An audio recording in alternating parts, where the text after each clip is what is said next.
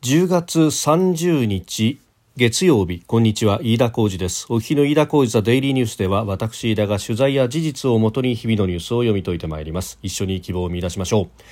今日取り上げるニュースまずはえー、岸田総理大臣の今日の衆議院予算委員会での答弁であります、えー、所得税の減税と防衛増税に関して矛盾しないというふうに発言をしたということであります、まあ、税に関することいろいろ出てきていてそしてそれが矛盾するのではないかというところで、えー、各種世論調査総理の、まあ、内閣の支持率が下がっているということに対しての、まあ、指摘に反論をしたという形であります。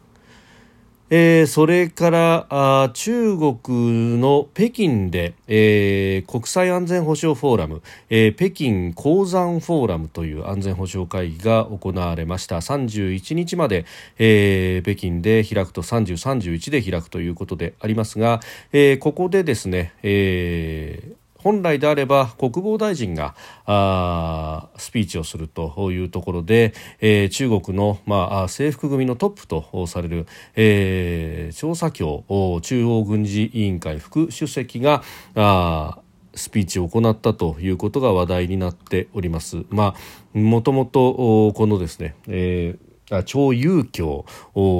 中央軍事委員会副主席、えーまあ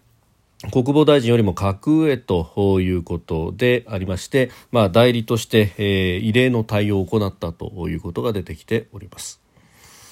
えー、それからアメリカのエマニュエル駐日大使がロイターのインタビューに答えまして、えー、日本産のホタテを米軍として買い取るということを明らかにしました、まあ、中国に依存しない新たな流通ルートの確保を支援する考えであるということであります。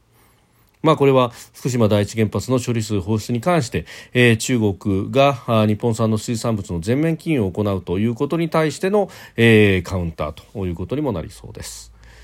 収録しておりますのが10月30日日本時間の夕方6時半というところです。すでに東京の市場閉まっております。日経平均株価の終値は、えー、前週末と比べて294円73銭安。3万飛び696円96銭で取引を終えました。えー、下げ幅は一時450円を超えたということで、まあ、これは地政学的なリスク、えー、パレスチナ自治区ガザをめぐる情勢が悪化する懸念などを背景にして、まあ、前週末のアメリカの市場で、えー、ダウ平均があ7ヶ月ぶりの安値で終えたということを受けまして、えー、東京でも幅広い銘柄に売りが出たということであります。まあ、その地政学的なリスク、まあ、週末に、うん、イスラエルのネタニヤフ首相が演説を行いまして、えー、戦争の第2段階に入るということが表明されました。えー、今日の長官の3市一面トップということであったわけでありますが、まあ、この辺りを受けてですね、えー、地政学的なリスク特にこのイスライスラム組織ハマスと、え、イスラエルの戦いに関して長引くのではないかというような予想、えー、そしてそれが、ま、原油価格等々中東情勢に与える影響というところを懸念する向きが多かったと。えーまあ、アメリカの相場から、まあ、東京に至るまでという形で伝播していっているということであります。えさて、まずはあ今日から、うん、国会で、えー、予算委員会基本的質疑が始まりました、まあ、全閣僚出席のもとということでありますけれどもすで、えー、に、まあ、先週末から始まっておりますが、えー、今日もですね衆議院の予算委員会が立っておりますで、えー、そこでですね、まああ立憲民主党が、えー、増税と減税の整合性を追求したのに対して、えー、総理は防衛力強化のための増税とそして、えー、所得減税、まあ、これは矛盾しないんだということをおっしゃいました。防衛力強化の中身は経済や物価に最大限配慮した上で実施の時期を決める両者は矛盾するものではないというふうに反論したということであります。まもともとこの防衛費の増額をめぐる増税というもの、えー、法人税所得税タバコ各税の増税を想定するということでまあ所得税に関してはあ減税した後に増税するって一体どういうことなんですかということがまあこれはあの誰しもが疑問に思うところでありますけれどもも、まあ、あこういった以上はですね経済や物価に最大限配慮した上で配慮した上で、えー、実施の時期を決めるとうんいうふうにおっしゃっています。まあ、これちょっと引っかかるのがですね、防衛力強化の中身は、経済や物価に最大限配慮した上で実施の時期を決めると。いうことでそしてその経済面に対して配慮したからこそ所得税の減税を行うのであると。えー、いうことになるとですね、まあ、防衛力の強化が下手をすると経済状況によって、えー、後ろ倒しになるのかどうなのかというですね、えー、こ危険をはらむ非常にこう微妙なあ答弁をされたなというふうに思います。うまあこの防衛力強化に関しては喫緊の課題であるということは、まあ、あの総理も何度も演説であるとか国会での答弁等々でも、えー、述べていらっしゃいますしそれに対してはあ国民のあらかたのコンセンサスというものはまあ、取れているだろうということは思います。で、えー、一方で、まあ、経済に関してですね、まあ、あの減税をするなどなど、まあ、手元に可処分所得を残すことによって、えーまあ、個人消費を伸ばしていくということは、まあ、必要なんだろうということも、まあ、ここで何度も申し上げてきたところであります。えーまあ、あの双方に、まあ、財源等々が必要になったりあるいは、えー、税収の上振れ分でもってですね、えー、それをなんとかあペイできるのではないかというようなこともありますしまた、えー、場合によってはですね、えー、国債をすっていくということだって、まあ、大事になってくると、まあ、それによって賄うというのも一つの手であるというか今までそうやって賄ってきた部分もあると。いうことを考えるとですね、まあ、いたずらにこの防衛力強化の中身と、うん、経済物価というものをリンクさせるような発言をするということは、えー、また趣旨が少しぶれてくるのではないかと、まあ、この安全保障に関してはですね危機の課題だということは、えー、まあ今まで30年、40年の宿題をようやく片付けようとしているということがありますので、えー、ここは現場も必死になってやっているのを私も取材で何度も、えー、見聞きしておりますが、まあ、それに対してですね、まあ、経済との連動というものをあまり言い過ぎてしまうとそれはそれで、問題だと。まあこの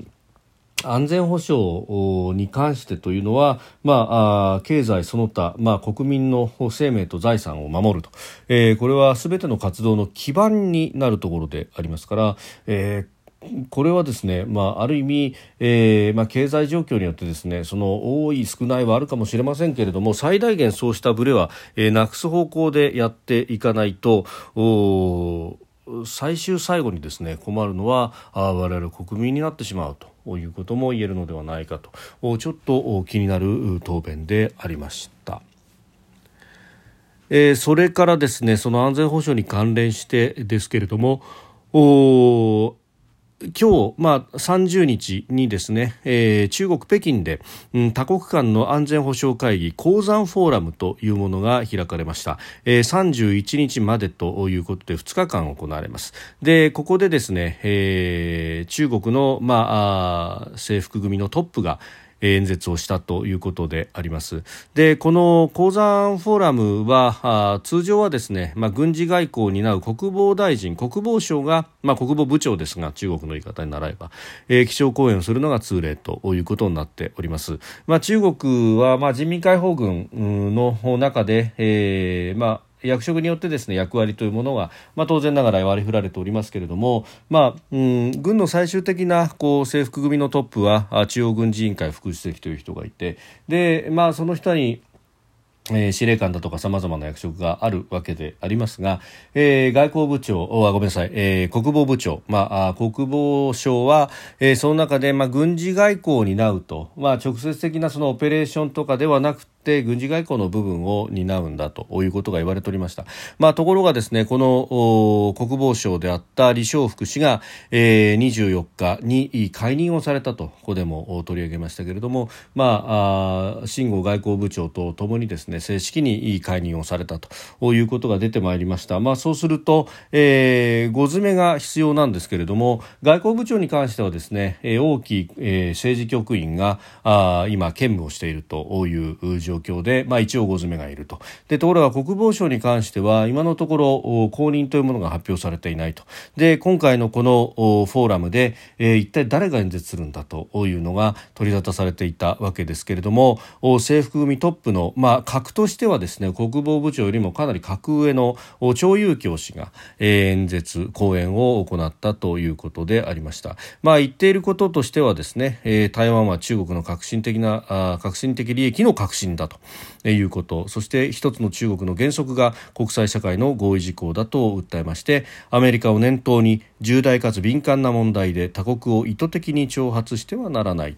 というふうにも主張しました。で他方ですね軍事交流の拡大に対しても意欲を示して、え、相互尊重平和的共存ウィンウィン協力の原則に基づいて、え、中米の軍事関係を発展させたいというふうに語ったということです。でまあ、えー、今回ですねうん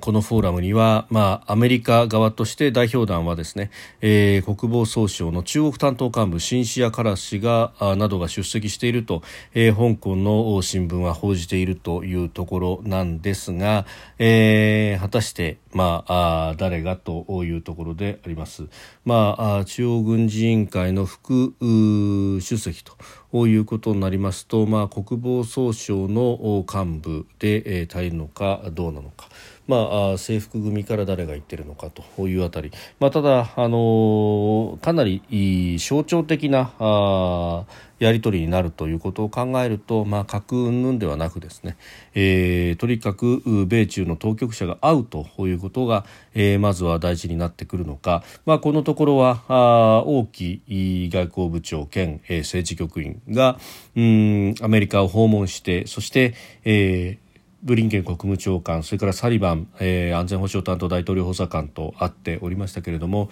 まあ、それだけではなくて、えー、バイデンうん、大統領とも、まあ、表敬立ち話という形ではありますが、えあったということそしてその写真が、え大きく報じられてもおりました。まあそしてブリンケン氏と王毅氏の会談の中ではですね、えー、国防対話の再開を改めて、まあ、アメリカ側は求めたというようなことも、えー、表に出てはいますけれども、まあ、今回そこで、えー、何がしかの話があるのかどうなのかというところが、えー、一つ注目されております、まあ、このところ戦闘機の接近、まあ、3メーター余りまで10フィートまで接近をしたというようなことが伝えられたりとかですね、えー、現場の偶発的な事態というものの恐れは非常に高まっているとという中で、まあ、この防衛担当の部分のうんホットラインが、えー、しっかりと出来上がっているかどうかというところは非常に、えー、大事になってきます。何か事態が起こった時にそれがあエスカレーションさせる意図があったのかそれとも本当にたまたま、えー、起こってしまったことなのかというのを、まあ、即座に確認できるルートというのがないと現場がどんどんとエスカレーションすると、え、いうことにもなっていく、まあ、そのあたり。アメリカ側は特にですね、え、事態のコントロールというものを求めております。えー、それからアメリカの駐日大使ラーム・エマニュエル大使が、えー、30日ロイターとのインタビューに答えまして、えー、東電福島第一原発の処理水海洋放出を理由に、えー、中国が日本産水産物の全面禁輸をしておりますけれども、えー、これを受けてですねアメリカ軍が日本の水産業者と長期契約してホタテなどを買い取ると明らかにしました。まあ、日本側としては中国に依存しない新たな流通ルートを確保したいという考えもあるということでで購入した水産物に関してはアメリカ軍基地の中の売店あるいは飲食店でアメリカ兵に向けて販売をするそれからアメリカの艦艇に乗務している乗員の食事に使用するということであります。あのー、この北海道のですねホタテ、まあ、ホタテやあるいはあ干したナマコなどというものは、えー、非常に高値でうん、中国との間で取引が行われていたということでありますが、まあ、特にホタテ、に関してはですね、えー、近年アメリカからの引き合いも強いということを、まあ、現地の水産関係の方から聞いたことがあります。まあ、このアメリカはコロナ明けからの好景気が続いている特に富裕層がですね、え、和食であるとかあるいは、えー和食だけでなくフランス料理などでもこのホタテの貝柱というものは使うということで、まあ、高級食材としてですねかなり引き合いがあると、まあ、それこそアメリカの業者も、まあ、中国の業者と並んでバルクで買っていくと、まあ、そうすると逆に、えー、高値になりすぎて、えー、日本での流通というものが細るみたいなことを、えー、言って、えー、いたのを覚えております。つい1年ぐらい前の出来事で、えー、ありました。1年半年ぐらい前かな。あのいずれにせよですねこの、まあ、全面金融の前はあそうした地合いというものがあったと、まあ、それを考えるとその日本食の人気であるとか、えー、日本の水産物の、まあ、人気というものを考えるとですね、まあ、これアメリカは日本に手を差し伸べるようにも見えて、えー、米兵の福利厚生というところを考えてもですね、えー、決して悪い話ではないと、まあ、その上中国が全面金融をしている関係で、えー、今値が下がっているということでその上、えー、円で決済ということになればあドル高の状況でありますので、えー、有利な形で、えー、ディールができるというようなこともあって、まあ、ウィンウィンな部分もあると。そして、まあ、こうして、えー、大使がですね発表するということが、まあ、あ大使の政治的な野心がどのぐらいあるかというものもありますけれどもさまざまなところへのアピールにもなるというようなですね、えー、いろいろなことが、まあ、あ考えられるというところであります。まあ、あ中国に対してはですね、マニュエル大使は、えー、かなり、厳しい発言というものをソーシャルメディアなどでも投稿を続けているということでありますが、まあ、それに関してはですねタカ派などではないリアリストのだけだというふうに主張していて、まあ、私も安定を望んでいるが率直であることとは矛盾しないというふうに述べたということであります。まあ、あのこの金融に関してもですね経済的威圧の一つというふうにま定義づけていると、まあ、私もその部分というのはま非常にまあ、これが起こった当初からですねこれはあの別に環境に関する問題ではなくて経済的威圧なんだということは申し上げてき、えー、ておりますけれども、まあ、あのあらゆる手段でですね、まあ、このオペレーションに対抗していくとインフルエンスオペレーションを、まあ、影響力行使をですね日本の、え、水産業者であるとかあるいは地元の経済そして政治、えー、北海道の政治に対しても及ぼそうというところに、えー、くさびをきちっと打っていくと、まあ、ここは粛々とやっていく、まあ、何しろ科学的な部分での根拠というものは我々の方にあるということでありますので、えー、ここは粛々とやっていくと。そしてこうしてアメリカとも連携をしていくということはとても大事なことなんではないかと思います。飯田浩司デイリーニュース月曜から金曜までの夕方から夜にかけてポッドキャストで配信しております。番組ニュースに関してご意見感想飯田 TDN アットマーク Gmail.com までお送りください。飯田浩司デイリーニュースまた明日もぜひお聞きください。飯田浩司でした。